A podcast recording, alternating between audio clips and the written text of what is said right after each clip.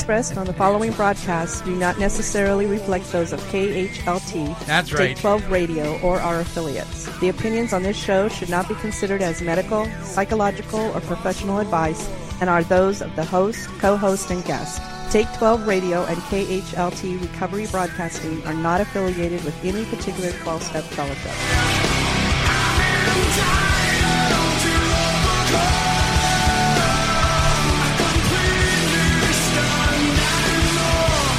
Welcome to Entitled to Overcome, exploring solutions for life today. Today. A presentation of Take 12 Recovery Radio. And now, here are your co-hosts, Dave Fleming and the Monty Man. What's up? Sing it, Dave. Overcome. That's right. I have overcome. And welcome. Don't cry victim to me. Welcome to another production of the Take 12 Recovery Radio Show. This show is called uh, Entitled to Overcome Solutions for Life Today. Today with uh, CADC Level 2, Mr. Dave Fleming. Hello, Dave. He's waving at you there with his little uh, victory signs, That's peace signs, or It's the vid. vid, vid, vid, vid, vid, vid Not to be con- confused with any other nonsensical thing. hand gestures. a lot of hand gestures going on these Uh, days, yeah, right? it's like you know, it's not even okay. It's not okay to do this anymore, right? What's that mean? It means okay, but if you they're you know, Is it something crude? no, it's. Uh, I mean, there's a few different ones. I don't know. I don't pay attention, but the one that I heard uh, is like six six six, right? Oh, because it's a six. And oh, then you got three fingers sticking up. Yeah, it's. Really? I yeah, there's some really out there Gee, williker. And then you know, I saw this this one yesterday popped up on one of these videos. I didn't hear, I didn't turn the sound on, but it, yeah, it said, uh, you know, uh, uh, something about F twelve, and I'm like, what does that have to do with anything? And so it's some kind of like numerological thing with the police. And I'm like, well, I guess people that I'm in- grow up. I mean, right? I'm in trouble because you know my. I mean, twelve is a is one of those numbers that uh, it kind of is about spiritual things. And we associate a lot of healthy things with the right. number 12, well, I, right? I mean, I looked it up, and it's like because there's like you know there's a lot of numbers that are being thrown out there. Like Right. eleven has to do with some stuff, and I looked up twelve because I'm like, what is twelve like associated with? And it's like you know spirituality and spiritual things, and I said, well, that makes. I mean that that's kind of cool. That makes sense because every time I turn around. Uh, twelve is pops up. I mean, I look at the clock and it'll say like five twelve, which is my birthday, and then you look at it'll say twelve twelve, or ten twelve, or you know whatever. It's just twelve. tw- Every twelve is are like everywhere. Um, take twelve radio. oh, is. Had to throw that I was waiting for that. right. I saw that look on your on, yeah. your on your face. Yeah, and if you're watching on YouTube, the banner right behind Dave there says the number twelve right there. Take twelve. so right. I just you know I think people are just this, this whole you know non nonsense stuff that goes on out there. I think people just don't have anything else to do. right. you know they're not working and they're you know some people are not working and getting paid or they're you know getting paid to protest or whatever the whatever it is and i think we're it's Getting paid to get paid. just got gone totally like, Due to- yeah. out of control It is. It is. Uh, I don't know what to say. I just don't. I'm at a loss for words anymore. Um, yeah, it's just. I, yeah i mean now they're going after the you know what is it the other one they're going after the post office it's you know about they're trying to throw the post office under the bus and say it's trump's fault and all this nonsensical stuff Oh yeah, everything's his fault. Yeah, everything's his fault. The destruction of the uh, typical family unit. They want to destroy that. No, that's Black Lives Matter. Oh, Yeah. sorry, did I say that? Well, that's what it said. That's what they say. I mean, let's let's let's call a spade a spade here. That's what it says.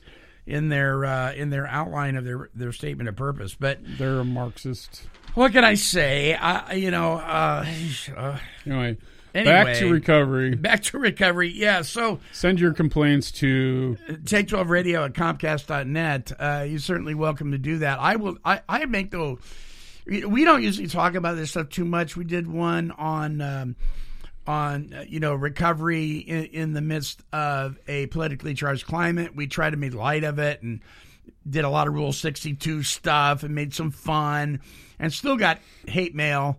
You get hate mail when you're nice. You get hate mail when you're hateful. I, it doesn't matter. Um, and i don't really care. Uh, that's fine. If that's the way you want to live your life you know what? People that are offended by some of these things they go around offended all day long anyway. So you know they're just it's looking- too bad.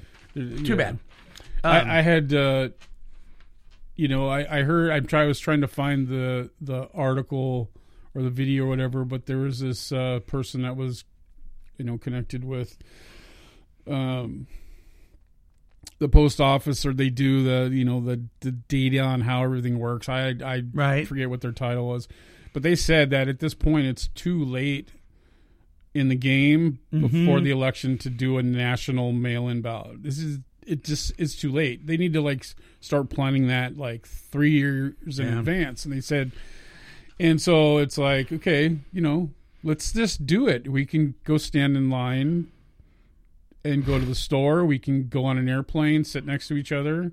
Um, we, there's no reason why we can't go out there and vote. And I had somebody that is, you know, a friend of the family say, right well, what? I mean, uh, I posted this little picture that said, you know, if we gave out checks for everybody that went to go vote, everyone would find a way to get there. yeah Anyway, I had they a, would. fri- Yeah, friend of the family, you know, said, "Well, why can't we do both?" And I was like, I was like, wasn't going to say anything, but then I was like, we already do that, yeah and it just shows. well here in oregon we've had mail-in ballots here in oregon for right, ever but yeah you know, for most of the states, is you go and vote it in person, or if you're out of got a disability, you're out of town or out Sure. of the country, you can do absentee Sure. ballot, and there's a process for that. So we do have that in place already. we do Next. Well, you know what, Dave? You, Sorry. you can't make sense out of nonsense. Nonsense. And uh, that's just exactly what's going on. Uh, so, to the uh, topic for this week's show um, prevention of relapse, relapse prevention. And we're going to be talking uh, uh, about that. Um, this is kind of um, kicking off and continuing from last week's show, where Margie came and and shared with us her experience um, with with her relapse and getting back on the horse and some of the things that led up to it and, and that kind of thing. So we figured we would uh, kind of continue with this. Oh no! Uh oh. What time is it? Oh! It's time for Dave and Monty's Icebreaker. That's right. Oh man. well, 24 year old Florida. Florida's in the news again. Floridian. Floridi- a Floridian, a 24 year old Floridian resident, held up a convenience store last week and, in his attempt to conceal his identity, wore a face covering. Not unlike so many who are adorning these useless COVID fashion accessories. The problem with this guy was he used a transparent face shield. And of course, his identity was quickly discovered. I'm going to put a transparent face shield on so they don't see who I am. What made matters even worse and hilarious was instead of jumping into his friend's getaway car, he jumped into another vehicle that was similar in color. And it turned out to be driven by an off duty police officer that was enjoying a corn dog while sitting in the family's SUV. Wow. You can't make this stuff up.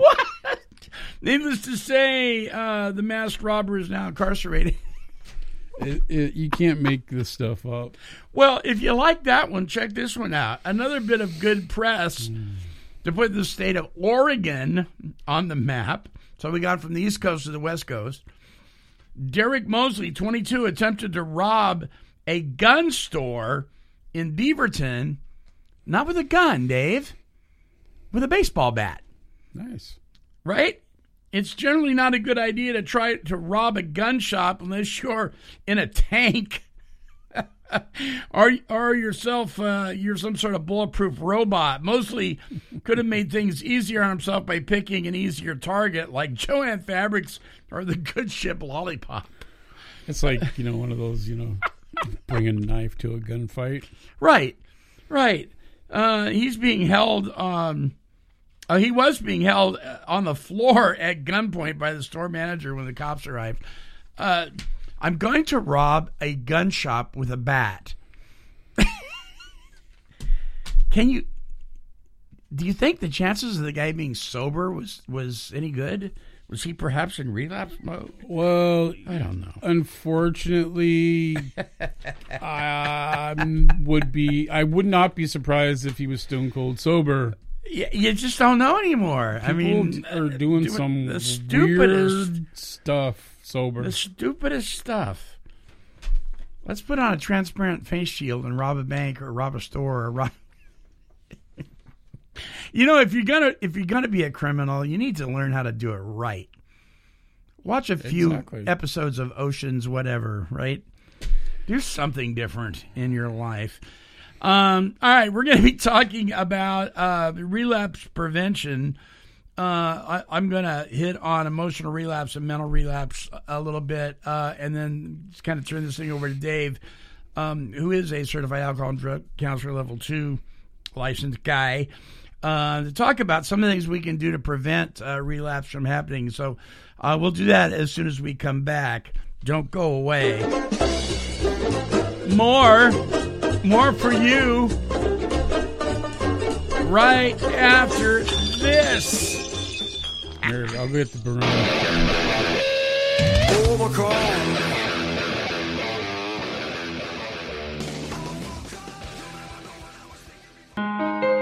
Hey there, it's the Monty Man. Did you know that Take 12 Recovery Radio and KHLT Recovery Broadcasting are listener supported? What that means is we don't receive any financial assistance from advertising products or services that have nothing to do with health or recovery, but are supported by you, our listeners. Any other promotions we commit to are purely our way of sponsoring other endeavors we feel are beneficial to the recovery community. Well, one thing we have learned all too well in our second decade of broadcasting is that we receive not because we ask not. Therefore, three times a year we come to you, our listeners, for help. Because we are listener supported, we depend on your donations to keep us on the air. Our listening audience has helped us to do just that. And once again, we are asking for your support. If you feel that Take 12 Recovery Radio is a valuable part of breaking the stigma of addiction and a resource of recovery from the world's number one health crisis, we ask that you consider becoming a Take 12 partner. To donate any amount or to sign up for a reoccurring monthly donation, simply visit our website at take12radio.com and scroll down to the bottom of the page and click on the donate button. All proceeds go directly to pay for our expenses to continue to bring you the best in recovery talk and positive music. Won't you consider partnership today? Thank you and God bless.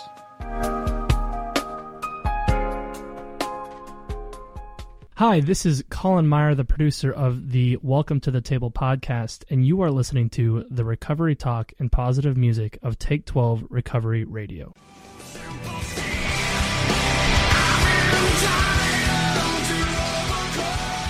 All right, welcome back to the show. This is entitled Overcome Solutions for Life Today with our friend Dave Fleming. And we're going to be talking about uh, relapse prevention today on the show. Um, last last week, uh, our co-host Margie uh, came and shared with with all of us and you, our listeners, uh, her experience with a relapse. It was a rather um, as far as the actual drinking goes, uh, it was rather short lived, and she got back on the horse. Uh, if you'd like to listen to that show, simply visit us at take12radio.com. Click on any of the uh, major podcasting platforms there, and it'll be in the archives. You can also visit us at our YouTube channel. Just search for Monty Meyer, M O N T Y M E Y E R on YouTube, and you can get that show as well. Um, from addictionsandrecovery.org, uh, three stages of relapse are emotional relapse, mental relapse, and then, of course, physical relapse. Um, some signs of emotional relapse are anxiety, intolerance, anger, defensiveness, mood swings, isolation, not asking for help, not going to meetings, poor eating habits, poor sleep habits. Those are just some emotional uh, relapse signs. Uh, some mental relapse signs thinking about people, places, and things you used with, glamorizing your past use, lying, hanging out with old using friends, fantasizing about using, thinking about relapsing, planning your relapse around other people's schedules. I thought that was interesting. Depending on other people's behavior to be okay with yourself, and of course, placing, placing expectations on, on others. And then, of course, the third phase would be the actual physical relapse itself. So, those are the things that can lead up to it. But, Dave, what do we do to prevent? What is what are some of the preventative uh, methods and tools? I mean, kind of the the no brainer one would be follow the directions that you learned in recovery, right? Don't drink. I mean, the the standard, you know, Don't drink, go to meetings, serve others, all Right. that kind of stuff, right? do service work. Is it that Blah, simple blah, though, blah. Dave? you know, uh, I mean, in a in a nutshell, basically, yes. Hmm. Right. If you're, I mean, even if you do plug those things into your recovery tool belt, as they say, Right. Um, that'll that'll get you going in the right direction at least. Get your feet right? moving, right? Um, To, to and then- establish some yeah. sort of preventive framework for your life. Right. I Yeah. mean, so uh, on this show, we like to, you know, try to address people that maybe have been in recovery for a little while and, and, or, you know, maybe struggling, maybe not, you know, like we're, you know, talking about the whole relapse process that happens before the actual relapse. And also for, you know, people that are fresh out of treatment, maybe, or Mm-hmm. thinking about you know quitting or whatever wherever you're at we try to cover a little bit about about each area Yeah. because it's you know there's a lot of people out there and you know in different uh, phases in in their addiction and you know recovery um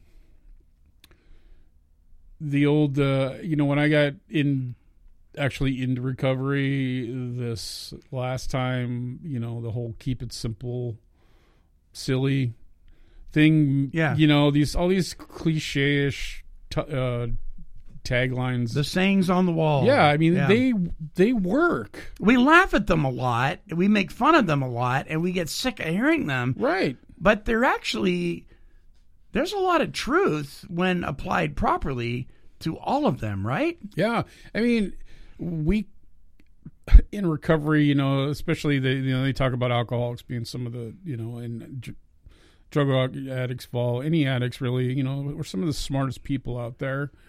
Uh, we overthink things, we Yep. overanalyze everything, and you know it's and I did I was one of those people. You know, overanalyze everything. You know, yesterday, today, tomorrow, next year, next week, last. You know, when I was 12 whatever. Mm-hmm. Um, and so we don't have any time for being in the here and now, right? One day at a time. Because we're thinking so much. I'm, you know, and it took me to get to the point where I need to just, I finally, you know, it finally clicked. You know, I had this, you know, spiritual uh, intervention, you know, while Yeah. I was sitting in detox. And so um, after that, it's like I'm just going to focus on the whole, you know, one day at a time, right? sure. I'm gonna stay sober today.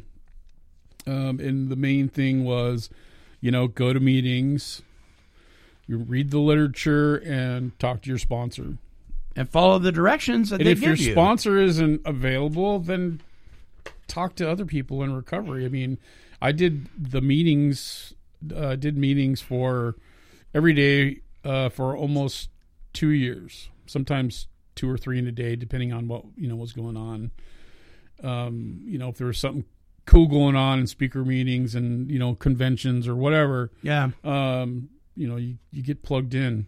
And I think that was a bit the biggest thing for me because I was able to uh, go in and I did a lot of mo- most of my meetings in the evening because I, I looked at it as I get to leave, uh, I get to talk about whatever's going on in my life, good or bad, and I get to leave it there and then it's lost its power over me and I go home and And then your day comes to a close. yeah, Yeah. and when I got, uh, I know one thing that I noticed pretty quickly is uh, I stopped having dreams or nightmares or using dreams or anything like that. That happened to you pretty quick. it, it from the time that you know my addiction and my obsession was removed.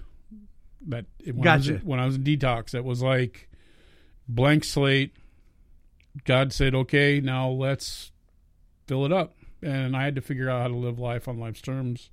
And hence, you know, we've talked about this before. Is like the only thing you got to change is everything, and then break that down Right. uh, logically, you know, from the day that you stop drinking, right? The whole, I mean, usually it's for me anyway. It was, uh, it. Uh, I had to have some kind of legal inter- intervention, and it- Mhm. so it was like you know the foxhole prayer. So instead of the foxhole prayer, you do the opposite of that and start praying for other people. And so that's what I. That's where I started that process. Mm-hmm. Ask for help. Never ask for help. Ever. Was that hard? Was that? Did you have a time where where you thought about using, but you were embarrassed to share with anybody that you thought about using?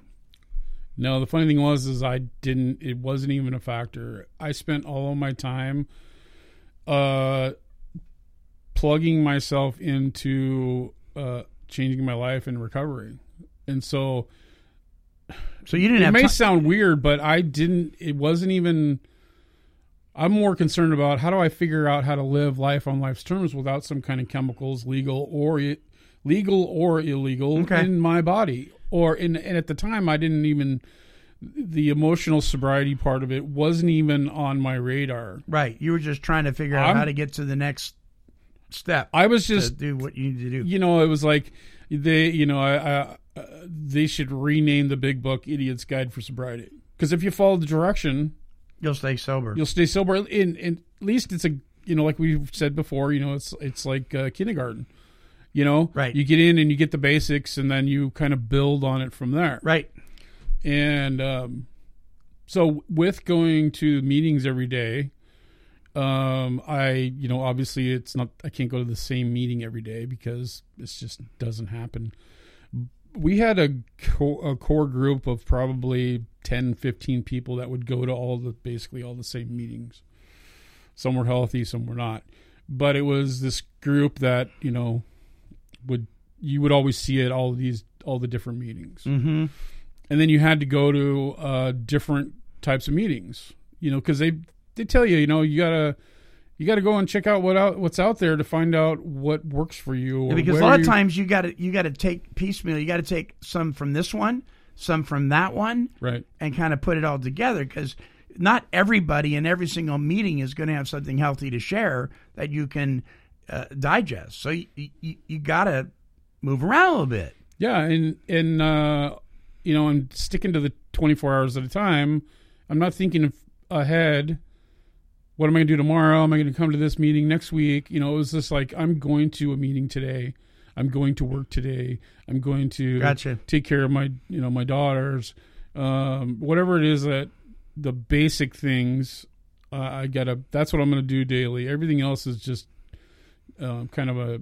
Uh, icing or you know, But was that cherry on top? was that was was that easy for you to do though? Because some people, for me, it wasn't. I, I I was future tripping so much. right? Now I did, I went through all the motions. I did what I was was told to do, but it was a struggle. And when I when I ask about um, if you felt like using or drinking, was it hard to tell somebody? I didn't have a problem telling somebody in the twelve step fellowship, but telling my wife, Right.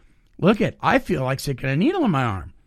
That was almost impossible because there was I was still dealing in early recovery with a lot of shame, Right. right?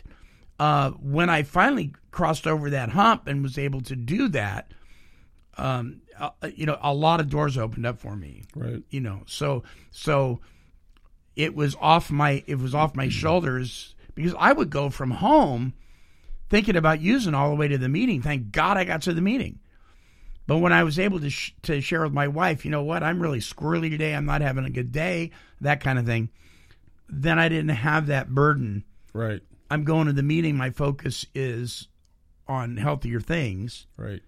um so i don't know if it's that easy for everybody just to you know, I- and I don't want to make it sound like, oh yeah, it was just, you know, it was super easy. It took a, a lot for me to get there. Yeah. Right. I've tried things along the way. You know, I've tried every other way. Right. right Because I'm smarter and I know better, and you know, I, I'll just pick and choose what works for me.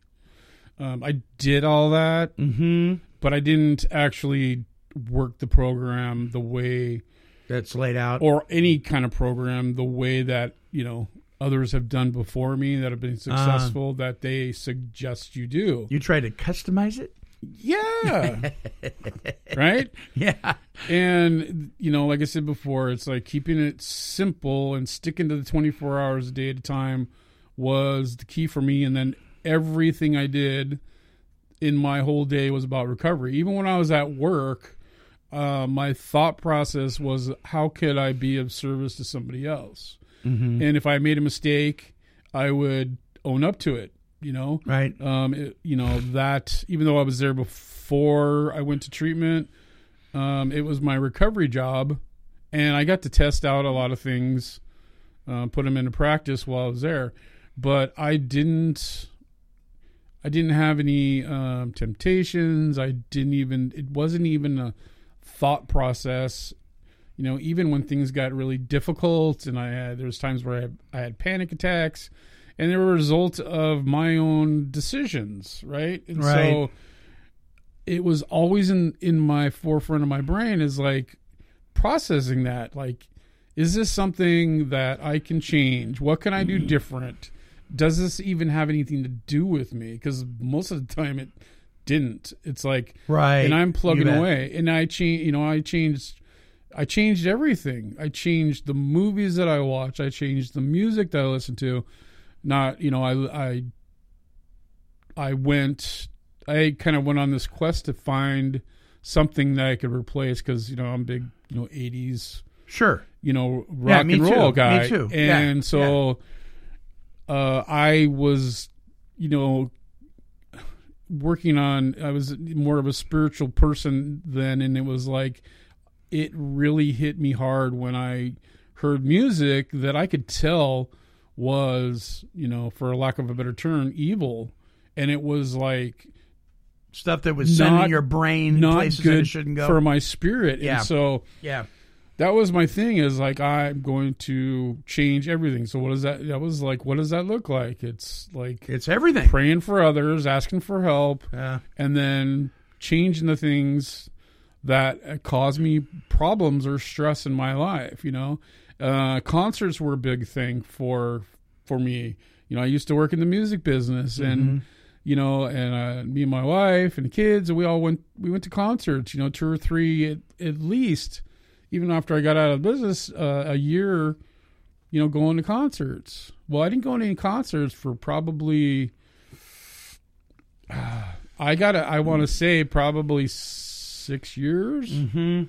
Because there was a period where me and my wife separated for for a bit, Mhm. and that was probably the best because I had to focus on myself Yeah. right? Um, that was uh, that was what changed things, and then I was able to uh, kind of repair a lot of myself uh, before we could even think about you know getting back together. Yeah. Sure. and and God intervened in that and made everything and happen. That's a that's another story, but the uh, it was really bizarre, and it was like I sometimes I was like, this is sometimes it's overwhelming, and so I got to remember to go back and just work the process, right? And the, in the evening, do step ten stuff. You know, do service work, and I, I was also on. You know, I, I had to do some community service, and part of that uh, was, you know, I had to, you know, I had to do some community service hours, and uh, luckily enough, I had a PO that was willing to let me uh, count the stuff that I was doing as my community service because it, wasn't to go to meetings or go and do service work or volunteer work to check the box off for my probation Right. requirements. Right. It was my recovery. This is my new life. This is how every, I changed everything. And as a bonus, it checked off that box. It- as a result of doing that. Right. Stuff. Yeah. And they, you know, uh, I got a, I had a blessing. They let me off two years early out of my, uh, my probation. And that I wasn't like sitting there going, you know, I got to make sure it looks good. Cause I, you know, I've always done that. I've always been proactive and, you know, go and do what they, they know that I know they're going to tell me to do, like treatment. Well, I'm going to go to treatment. And then when I go to court, I'm like, hey, I already, I'm completed treatment or I'm in treatment. And Yeah. so they're, you know, they tend to look the other way. And so it just kind of fed into my addiction back, back in the day before I had this spiritual awakening. Um, but yeah, that was the weird part because as I'm on a daily basis, as I'm doing the next right thing, whatever that is, um, things are just happening, and it, you know the uh, the promises, right, They started coming true for you. right, like Yeah. immediately, Yeah. and so I'm like, why would I? Because I made this. I've talked about this before. I made this this uh, this deal, whatever, uh, with with my higher power, right, with God. I said, okay. I'm going to do this to the best of my ability for an entire year. And if my life doesn't change, I can always go back to doing what I was doing. Well, pretty quickly, uh, you know, I would say within a few months, it, if not sooner, I was like, why would I ever want to go back to what I was doing before? Mm-hmm. So, You know? so, uh, so let me talk about this for a minute, because uh, to to understand the solution, we need to understand the problem. To understand the problem, we also need to understand a solution, and that's the great disconnect between the recovery community and the faith community. Many times, is that in the faith community we understand the solution really well, but we haven't always been on board seeing eye to eye about the problem right? We've said it's a moral issue. We've said it's a moral failing. We don't look at the mental health issues and and and uh, the physical aspect of addiction and all that kind of stuff. We just spiritualize everything, right? And then and then within the secular community or the recovery community, um, without any faith base, we understand the problem really well, the science behind the addict brain and all the stuff that's going on but we are not necessarily on the same page when it comes to solution. So it's a very beautiful thing when they both come together and they meet and they start working in cooperation with each other like they did back in the days of the founders, right? But we've gotten away from that and I think we're getting back to that. Um but it's interesting to me the the amount of people that relapse. So when I say understanding the problem, that that relapse because they don't change everything because you, you you're a real advocate about that. You get only thing you have to change is everything. So, uh, you know, I I put the plug in the jug, I pulled the needle out, I crushed the crack pipe. I'm going to meetings every time the, the doors are open. I'm doing everything I'm told, except I'm still shacking up with her. I'm still overspending and being irresponsible financially. I'm still holding on to a lot of old ideas about different things. And then I wonder why I'm the 30 day wonder and I keep relapsing. Right? Well, I have to say, you know, that the last few things that you that you mentioned, you know, sometimes that stuff takes a while to be worked through because we can True. we can say, you know, stick the plug in a jug, and I think we, you know, just to, you know, uh, sometimes my, you know, my my brain jumps around at things. You know, um, we do a disservice on both sides of the fence. Mm-hmm. Whether you want to call it secular, I don't even like that word, or spirit, the the faith community. I think both sides do a disservice to each other I think you're right. because they, you know, uh, they leave out parts, and then you get the the uh, the hardcore. Uh, what's the term I want to use? You know, uh, book thumpers. Yeah. whatever book you're using. Whatever book, yeah. and you can't do that for most al- most addicts.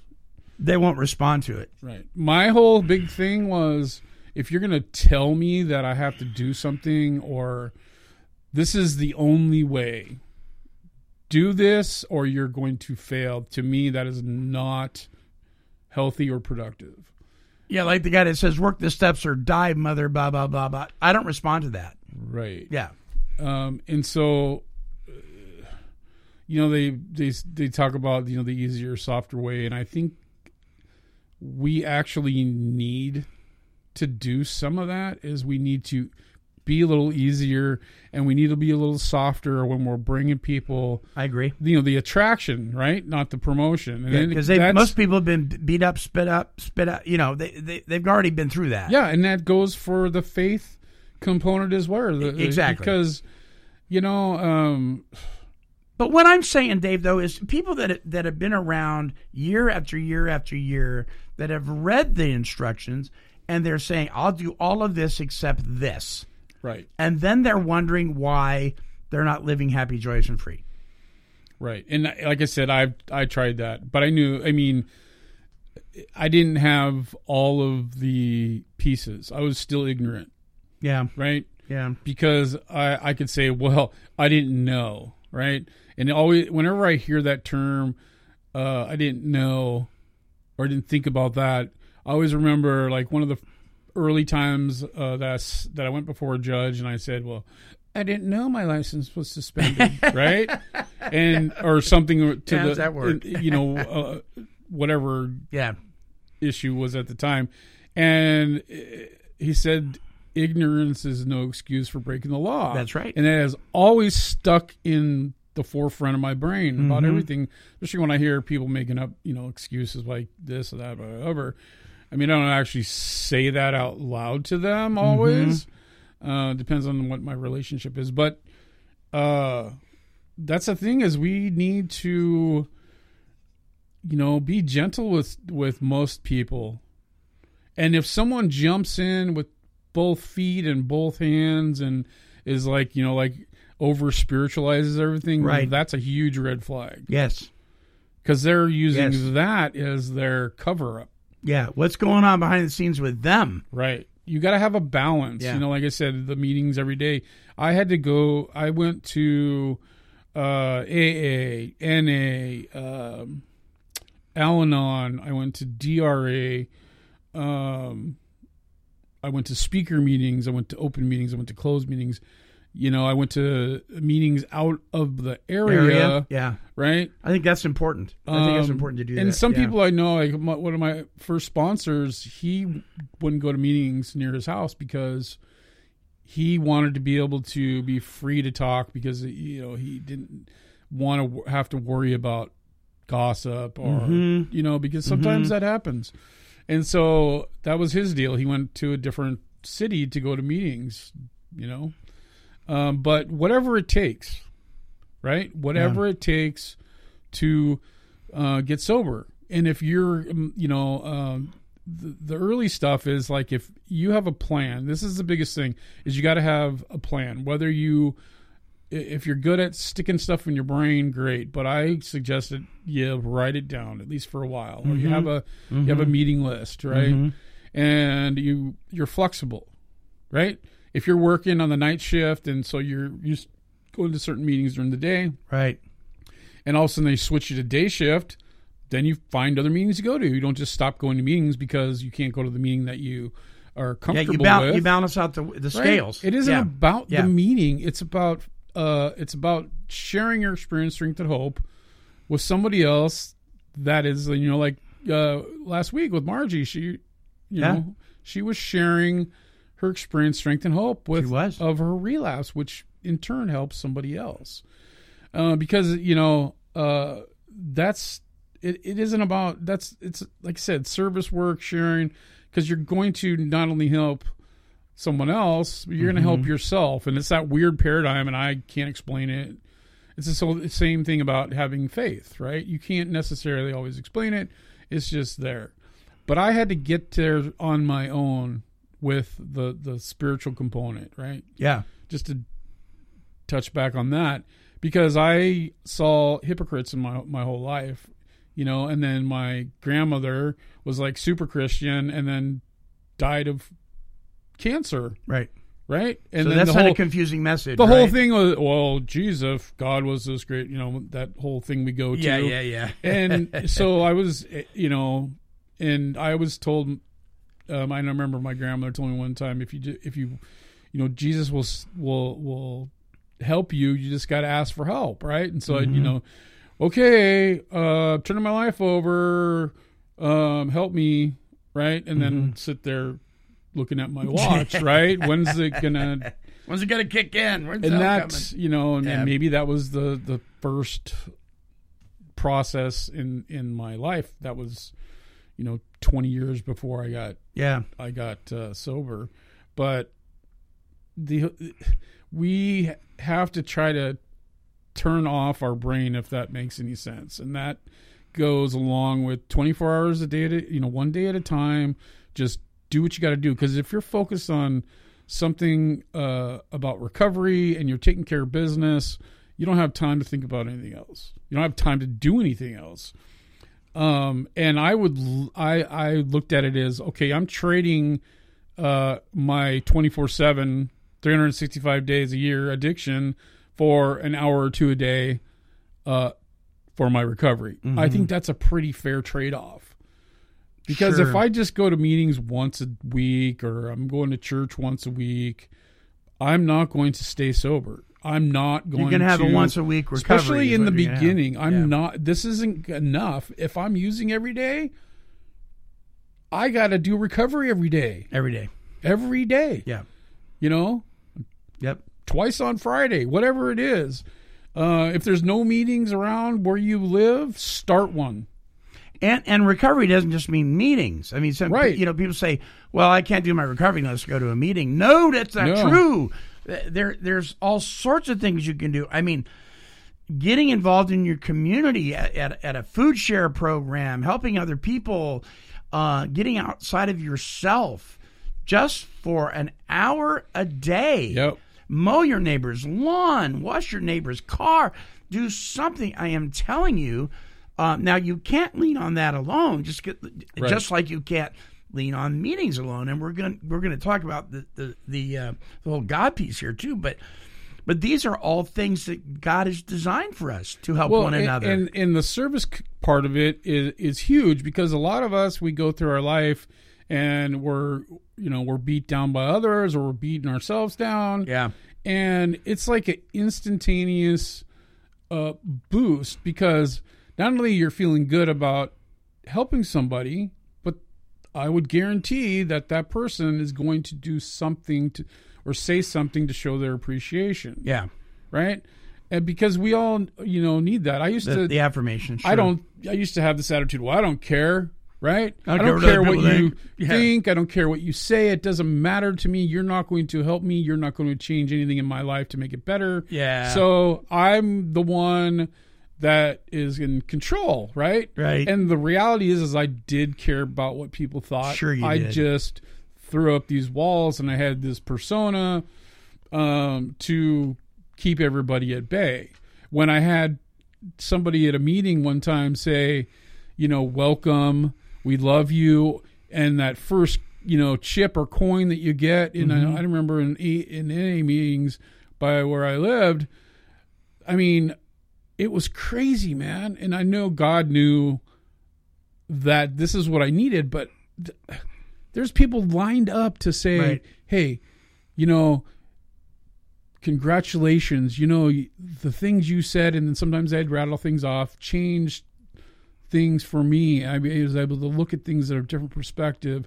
You just coming to this meeting and being consistent and being like a you Yeah. know, Yeah. cornerstone. It's like that's that has helped me because so many people go in and out of the rooms, especially in NA Right. and it's and when I when I'm hearing that, right? Hmm. Good job, right? Pat you on the back. You know, especially with with with guys, you know, and I would imagine women need this too. Is we need people to say, "Thank you, you're doing a good job," right? Right. That's a lot of times why we're irritated about the jobs we have is because we don't feel like we're appreciated, Right.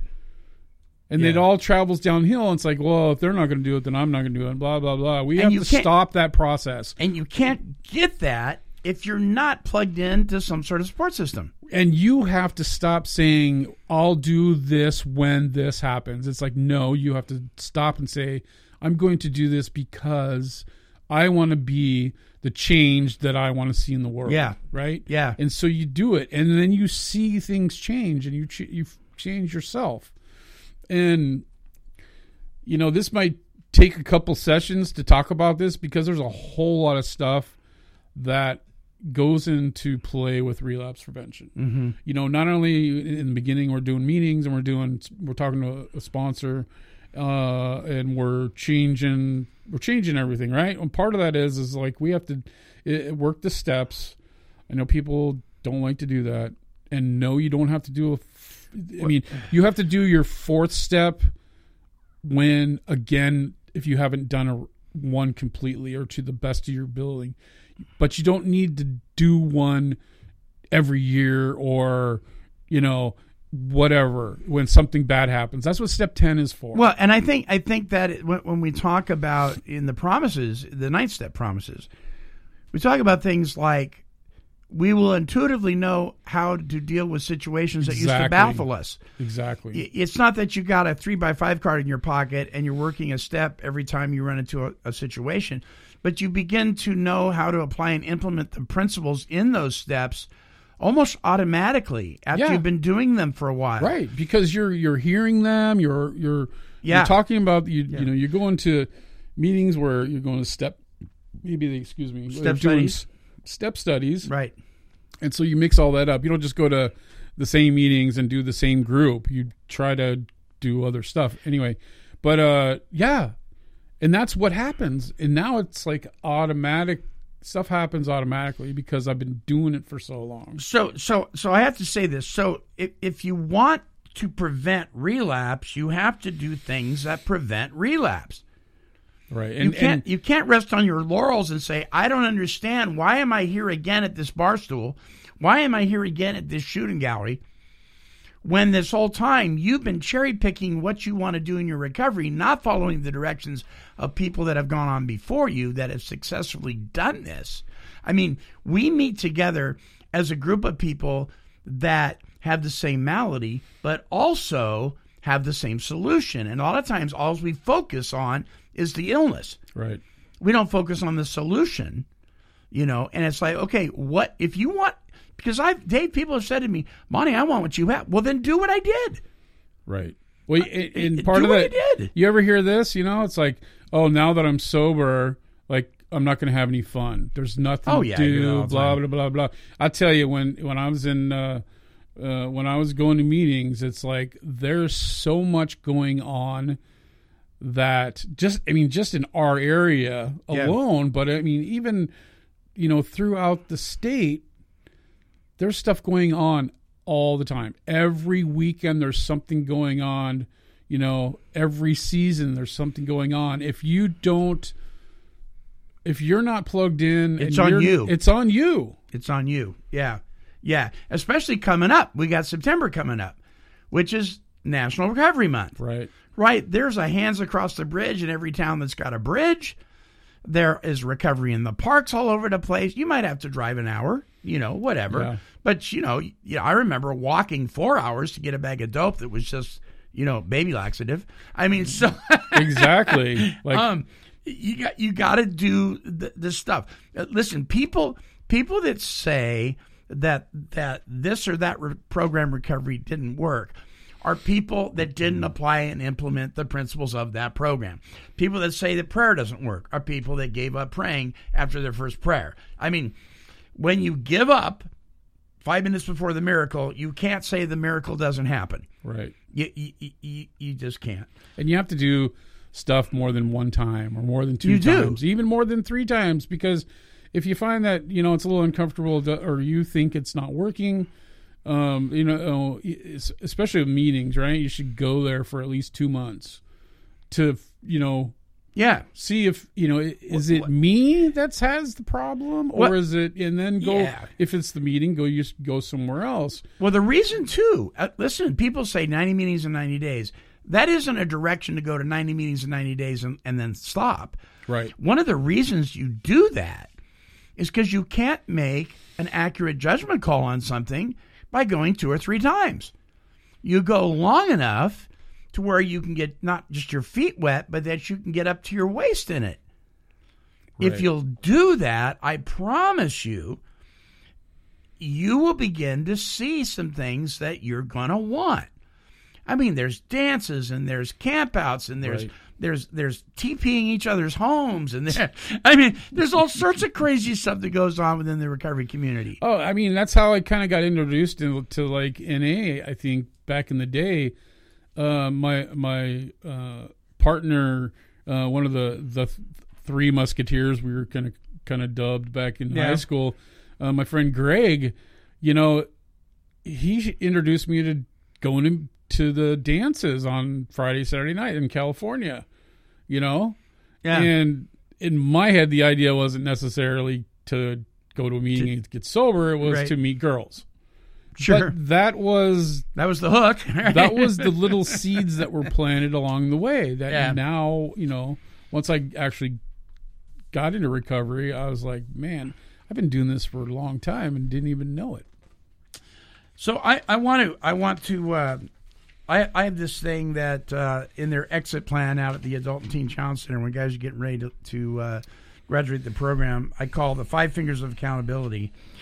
And in every case, guys that have left treatment that I know of um, that have done this, they're still sober, not just sober, but they're living a life happy, joyous, and free. They have serenity. They've reconciled with their loved ones, right? And things are working. And it goes like this. And this is just mine. This doesn't have to be yours, but uh, five fingers of accountability. A sponsor, somebody who has been through the recovery process and is living it successfully. Somebody that you get permission to call you on your BS, even if they're mistaken. Somebody that knows a lot about you and is able to do that, and somebody that has actually worked and applied the principles in those 12 steps.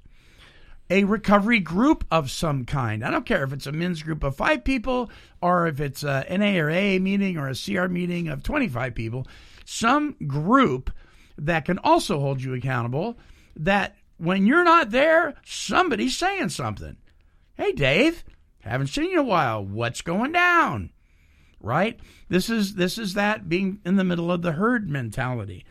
Um, a spiritual advisor, somebody that is on the same page with you spiritually about your faith, uh, that can help you apply the principles of what you believe in to your recovery process. Uh, and then a recovery friend.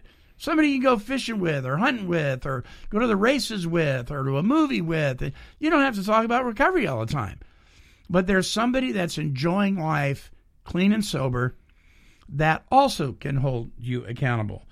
And then an employer. Now, listen, your employer doesn't have to know everything about you, but I remember going to my employer when I first got sober, and my sponsor says, I want you to ask him to hold you accountable as the best employee he's ever had.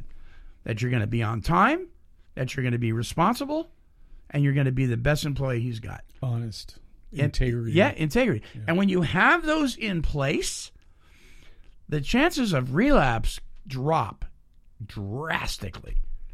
Um, yeah. And so people that I notice that I, I've given that tool to, I go, that are back out there, I go, which, which one did you pull back on? Yeah. you know, and there's always one or two that they pull back on almost immediately. because now they're out they're out of treatment, they're out of the re- residential recovery program. They got a little taste of freedom. Yeah, I'll get to I'll get to a meeting next week. Yeah, we know people that come out of an incarceration, like jail or prison, and they go to a 12 step support meeting immediately that same day. Their chances of staying sober go up like something like 33%. Right. Yeah, it, it just makes sense.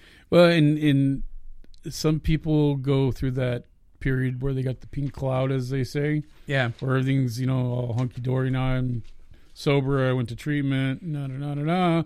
Now everything is going to change. It's like the actual work doesn't start until you leave treatment. That includes, you know, if you've been in a program for 12 months Yeah. you because you're in a protected environment you got someone telling you what to do when to do it right and so you don't have to think too much you just mm-hmm. basically you know the alarm goes off you get up and you go do your scheduled routine and you have you know you, you follow the schedule you know Right. I remember when I was in, at, at, at treatment, you, whenever we had a meeting, you know, the intercom, the lady in the intercom, you know, meeting time, meeting time. it was like this crazy thing. It's like, oh my god, that's going to burn in my brain, into my brain for the rest of my life. Um, yeah, I don't know how much time we got left, but we may have to continue this because let- I've got a whole it. list of things Yes. that um, kind of goes to the next uh, few steps in this process. I mean, a lot of people are probably listening, going, "Okay, we get all this, we know all this, we're doing all this, blah blah blah." But we want to start from the beginning because there's some people that may, you know, just and this is the same thing about when you go to these groups, meetings, uh, uh, uh, sober sponsor, friend, whatever Right. when you have these conversations, things come up. You know, I, I don't know how many times I got to a meeting and go, wow, I forgot about that. Sure. Or, man, I didn't think about it like that. I'm going to try that. Yeah. Yeah. Right? Yeah, yeah, I agree. So let's let's pick up on this again. We'll do part two of relapse prevention next month on Entitled to Overcome Solutions for Life Today with Dave Fleming. Uh, so you, you, you don't want to miss that because this is important stuff to to uh, to stay tuned into. So I, I do because we are out of time.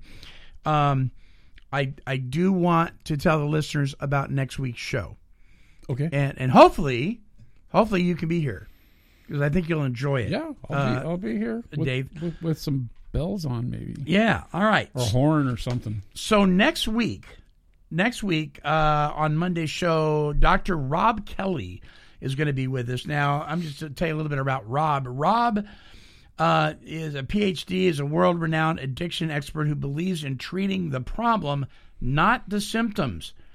He has worked for many years helping addicts and alcoholics to recover their lives from the disease of addiction.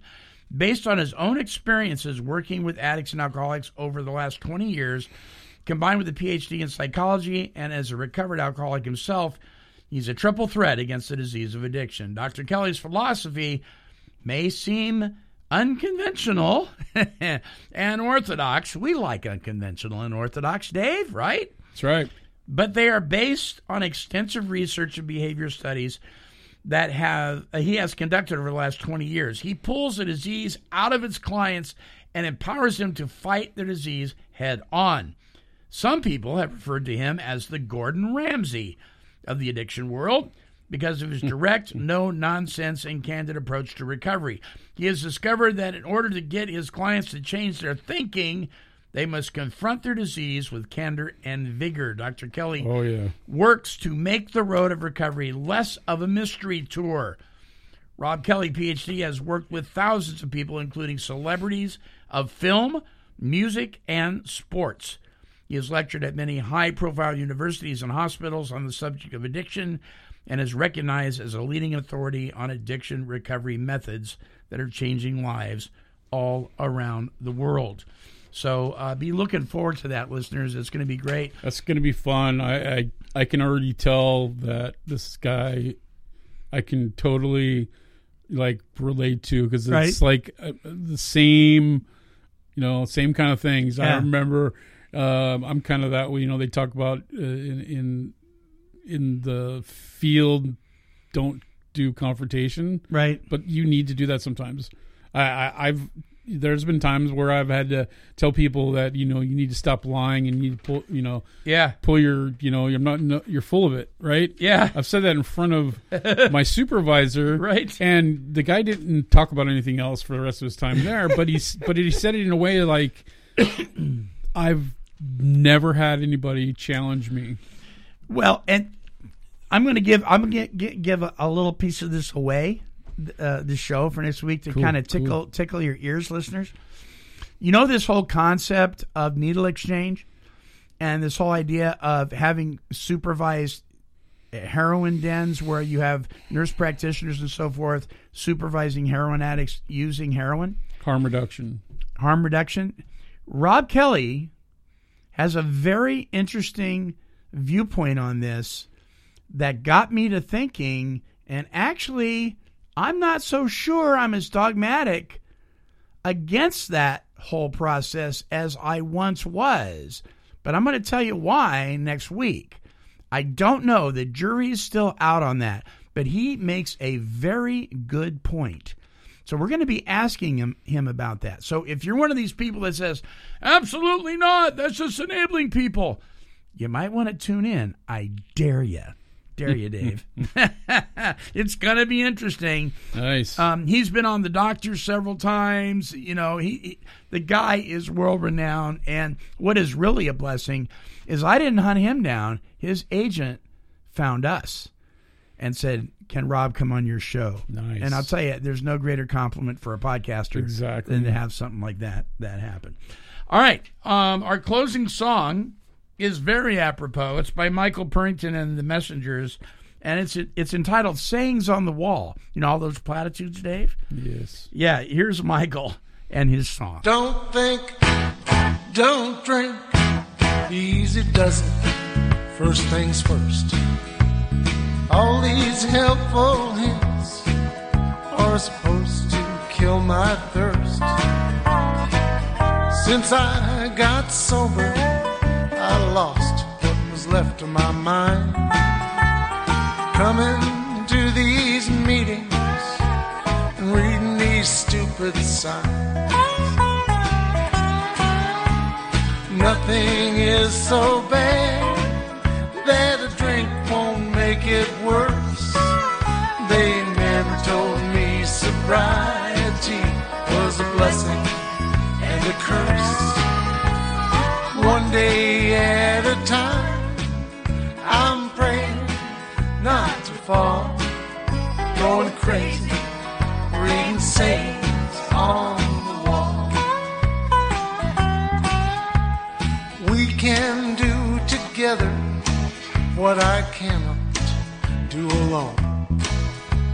If that's the best that you can do, I should have stayed at home.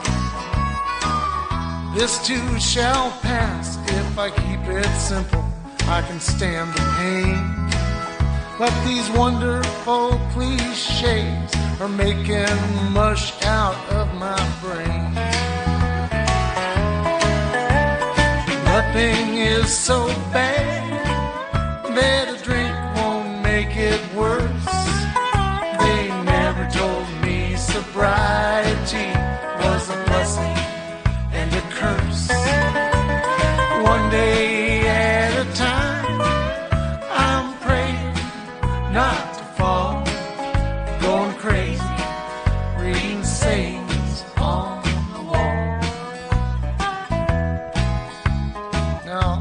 can't say those signs contain intellectual wealth, but they're starting to make sense, even to a smart guy like myself. They're digging deep down to where my stinking thinking lurks. But I still get pissed off when they say, keep coming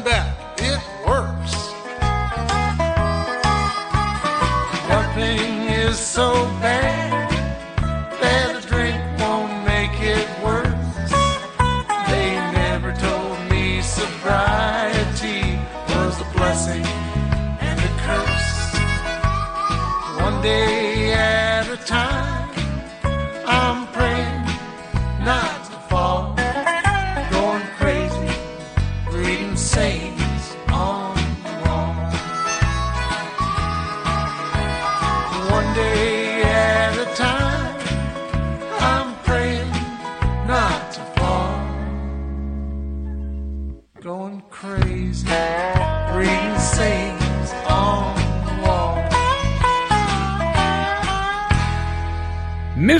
Michael Purrington and the Messengers with their song Sayings on the Wall. All right, until our next broadcast, this is the Monty Man for Entitled to Overcome Solutions for Life Today and the Take 12 Recovery Radio family and our good friend, Mr. Dave Fleming. And we are reminding you that because of God's grace and love for you, you are entitled to overcome.